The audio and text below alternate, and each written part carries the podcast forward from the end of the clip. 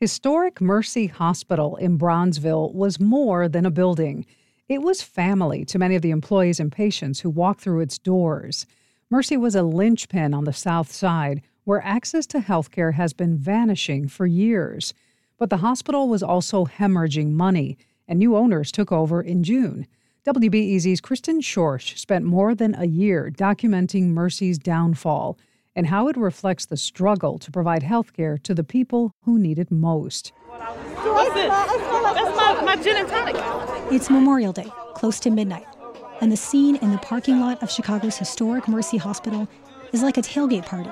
Music is blaring. There's a table heavy with food, drinks all around. I think it's just pink lemonade.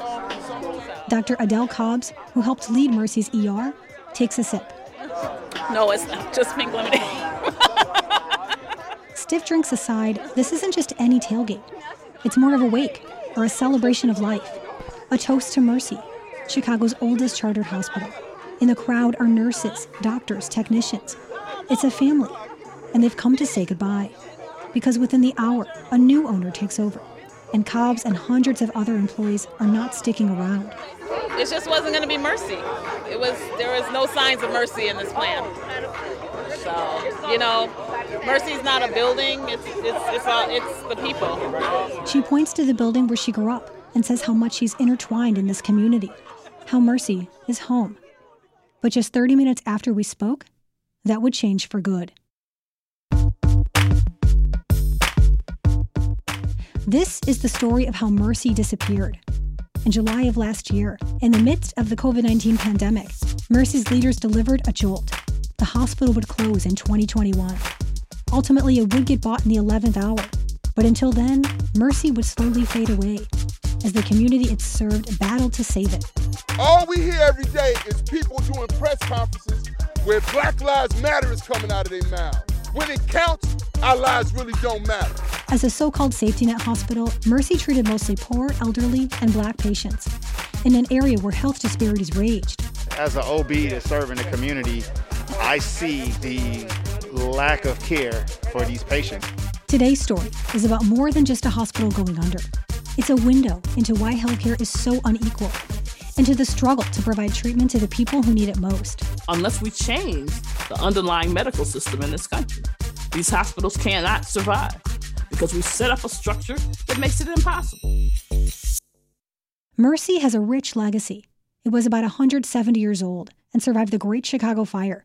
It trained generations of doctors and treated lots of famous patients, from Teddy Roosevelt to Muhammad Ali. And so many people who work there say it was a special place. Dr. John Patterson was an OBGYN who spent 45 years at Mercy. And back then, you know, everybody, it was like a big family, really. Everybody would have a wonderful party. So, you, you know, you got a chance to know everybody in the hospital. It's where Patterson met his wife. Many employees have these deep connections. Mercy is where they were born, is where they and their own families and friends go when they get sick. Dr. Alan Jackson was a cardiologist at Mercy who grew up across the street, skateboarding in the shadow of the hospital as a kid. I mean, I might have a guy from Streets and San, Bridgeporter, who may be related to one of the politicians. I may have someone from Chinatown that speaks a dialect called Taishanese, which is rare. We have nurses who can speak that. We have Latino patients, and then we have our black population. So you just see a slice of real Chicago at Mercy. But here's another reality the South Side is a healthcare desert where people have dramatically less access to care than in whiter, richer parts of Chicago. There's a severe drought of physicians, even though people who live here tend to get sicker and die younger. So Mercy was an oasis, but safety nets like it are bleeding money. They're losing patients. And the ones who do show up often have no insurance, or the insurance they do have doesn't nearly cover the cost to treat them. That puts these hospitals in the worst position to provide care to the most vulnerable people. You can hear how frustrating this is to those who've worked there, like John Patterson. The reason that there's a problem with safety nets is because uh, the people that live in the safety nets, you know. The problem is, is that with black and brown people are not valued. Our lives are not valued.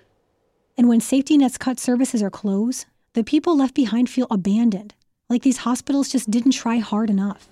I actually thought I was gonna die and I owe my life to Mercy Hospital. If they close Mercy, then where would I be?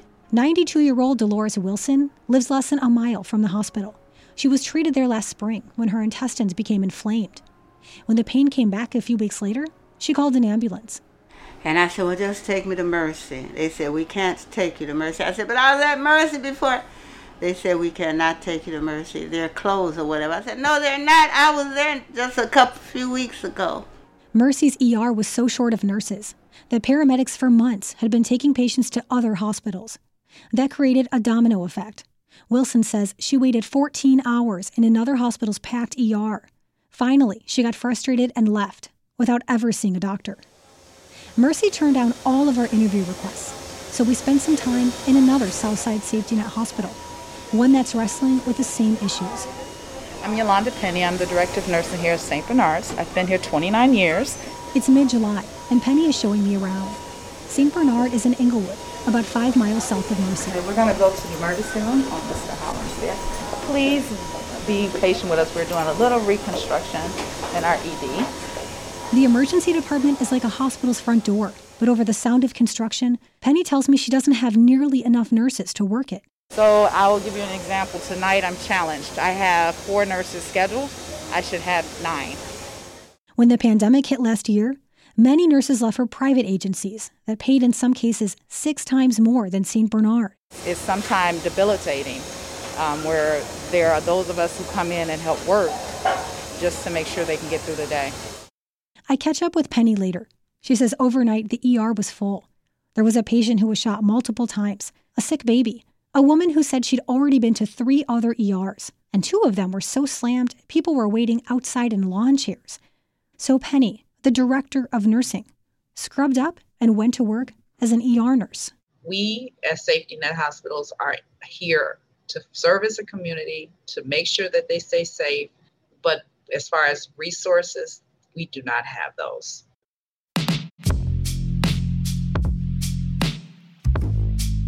The struggles have been much the same at Mercy, and last year, leaders there said they had reached a breaking point.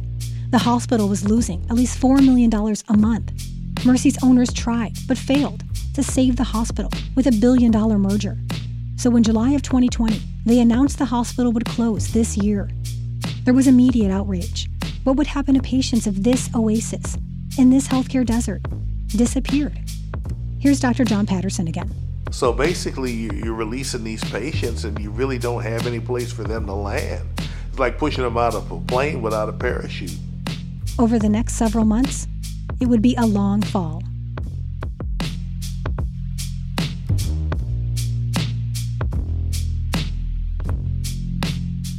But Mercy Hospital's supporters wouldn't go down without a fight. For nearly a year, they protested and lobbied for Mercy's owners to keep it open. Ultimately, the hospital would be sold to a new owner. In the second chapter, Kristen Schorsch documents how the battle eroded trust among the Southside residents Mercy served. This letter is to inform you that Dr. Nazar Bajra, Dr. Theodore Christou, Dr. Madra. Etta Davis sits on a bench outside her apartment in Bronzeville and reads one of a handful of letters she got in the mail last March. Uh, I have five, and they all say the same thing. It's just the different doctors telling us that they'll be leaving Mercy Hospital. Davis grew angry. She lives in Dearborn Homes public housing a few blocks away.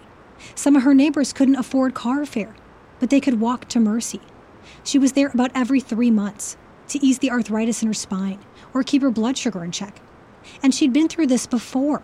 She went to Michael Reese Hospital on the south side before that place closed, more than a decade ago this whole thing is like a nightmare all over again, you know, because when Michael Reese closed down, you know, we had to scuffle around, try and get different medical records and things transferred over to Mercy, and now we're doing the same thing. In July of last year, in the middle of the COVID 19 pandemic, Mercy leaders announced the hospital would close this spring. The South Side already was a healthcare desert. It's much harder here for patients to find doctors than in richer, wider parts of Chicago. So at 67 years old, Davis wasn't going down without a fight. In the coming months, she would deliver one fiery speech after another. We have always had substandard care in our communities. And now, instead of helping to improve the only hospital in our area, You slap us in the face again by talking about closing it down. Well, I'm calling on whomever it takes to save Mercy Hospital. Today, we go inside the fierce fight to save Mercy, a safety net hospital that treated mostly poor, elderly, and black patients, in an area where health disparities raged. But it was bleeding money. It was struggling to survive. And the battle to save it began immediately and would be waged by the very community it served. Who has forgiven more evil than us? And we have to sit here and beg for a hospital. I was born at Mercy Hospital. My two brothers are born at Mercy Hospital. And we want Mercy Hospital to be here today and here forever. We are no longer asking for mercy.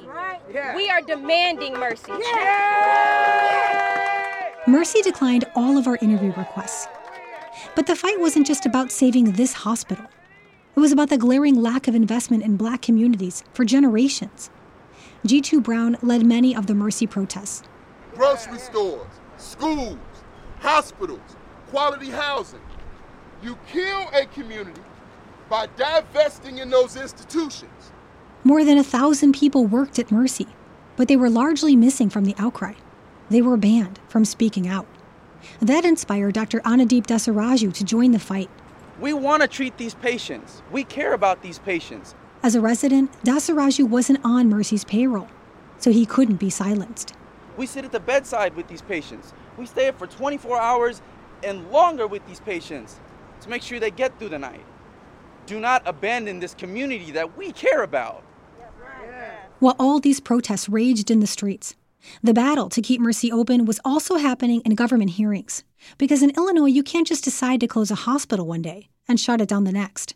There's a process. A state regulatory board had to sign off, and the community hoped the board would block Mercy's closure. But here's the issue. Before I even agreed to be on this board, I know very well this board has no real power. Dr. Linda Ray Murray sits on the Illinois Health Facilities and Services Review Board. It's supposed to be a check on the hospital industry. Say a hospital wants to open a big clinic or close a pediatric unit. It must first get the board's blessing. But this board can't force medical providers to do more or less, like keep a hospital open, even if it's on the brink. If you don't have power to help finance that hospital, that it's really a shadow power. It's what Murray sees as part of a bigger problem that healthcare in America prioritizes money over patients these votes to close in a system like ours, a capitalist system like ours, are sort of amusing. Medical care system in this country is designed to maximize profits, period. Good morning. We represent the Illinois Health Facilities and Services Review Board. there were months of public hearings and board meetings, with hours and hours of testimony from people imploring Mercy to stay open. Dasaraju was among those who laid out what was at stake. I treated three cardiac arrests in an hour and a half two weeks ago, where time was of the essence. People showed up dead. They did not leave my emergency department dead. Patients shared personal stories of how Mercy saved their lives. Doctors feared their poor patients would get shut out of other hospitals. The community wanted more of a say. Trust had been broken. Mercy is not just an empty building and a plot of land for auction. She has a life and a soul. Dr. Adele Cobbs in Mercy's ER took part in a failed bid to buy the hospital. She serves the community and is part of the community, and that community belongs to me and countless others. Meanwhile, as the battle forged ahead, Mercy, as Chicago knew it, slowly began to disappear. The crosses came off the walls in this Catholic hospital. Mercy's once busy ER had stopped accepting city ambulances. So other hospital ERs that were already slammed had to absorb even more patients. That's because people at Mercy were beginning to disappear. There were not enough nurses, there were not enough staff. Susan Ward delivered babies at Mercy for years. She says the staffing shortage made it unsafe for her patients, something Mercy's former owners dispute. Still, Ward's clinics reluctantly left for another hospital. I mean, a whole service after 30 some years of delivering in, in a space to go somewhere else was just, you know, was just so scary for all of us and our patients. I'm still hurting. I'm still hurting. I love that hospital. In March of this year, and the 11th hour, after months of pleading and protests and hearings, something happened that no one was expecting. A company called Insight from Flint, Michigan, won state approval to buy Mercy and took over on June 1st. But the hospital would get a new identity. Atif Bawahab is the CEO of what's now called Insight Hospital and Medical Center. What we're walking into is essentially a shell of what this hospital used to be. He's slowly rebuilding what was lost. Surgeries have resumed, so is intensive care for the sickest people. But it's also about rebuilding trust with the community. We were not embraced with open arms by any means. Bawahab says Insight has sincere intentions. For her part, Etta Davis, the former Mercy patient and activist, says she's keeping an eye out. We're not just in the fight for Mercy Hospital. We're in the fight to make sure that we get equality in health care. We thank God for the battle that's won, but it's not over yet. Kristen Schorsch, WBEZ News.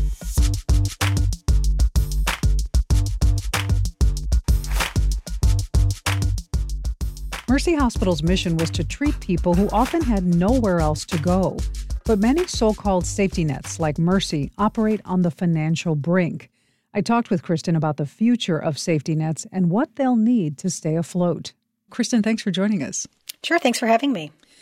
Mercy was an oasis in a healthcare desert on Chicago's south side, and most of its patients were elderly, poor, or African American.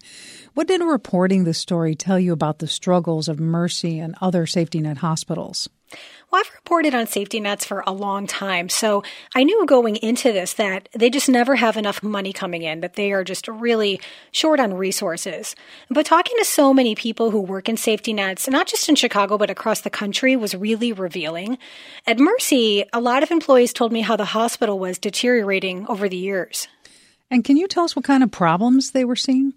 So a big example was there was this wildly fluctuating HVAC system. So sometimes nurses thought that sweating patients were spiking fevers, but really the rooms were just too hot. So doctors and nurses would use fans and ice packs to cool the patients down.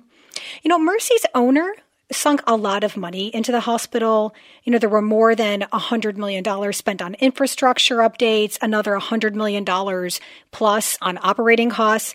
But still, there was another at least $100 million needed for dire repairs. I mean, Russ covers the entire frame of the hospital.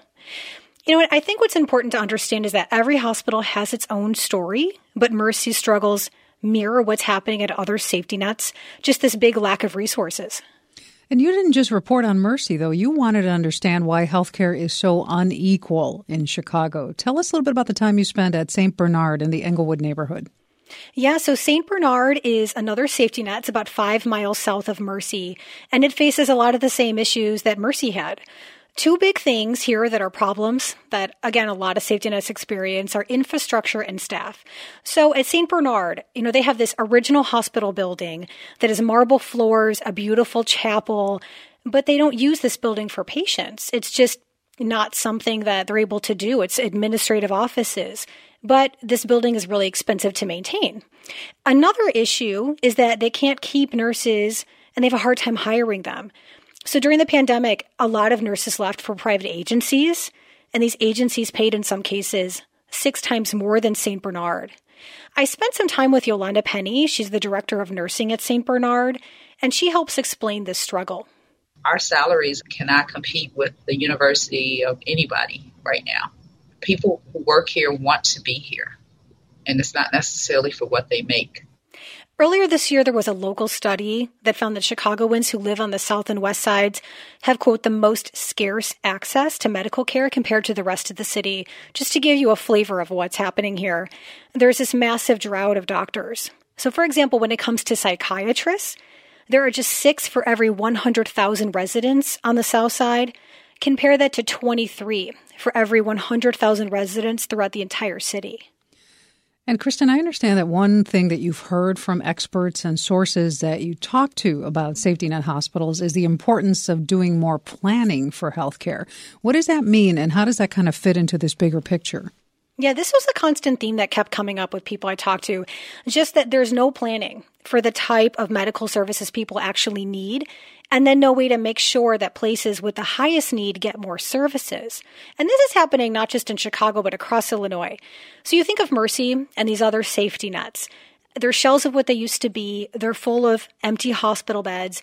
Many want to transform into something different, a smaller hospital like St. Bernard wants to do that, um, or outpatient centers, but it's expensive to make these big changes, right? And other people told me that maybe hospitals should focus on doing a few jobs. Like maybe one should specialize in cardiac care, one should specialize in OB. The idea is to divvy up the resources. Okay, so if more deliberate healthcare planning can mean more equitable access to care, why can't we just do that? Yeah, this is something I talked a lot about with Dr. Linda Ray Murray. She sits on a state government board that regulates hospitals in Illinois. So she says it's like asking there's enough money in the world to feed everybody, but why are people starving?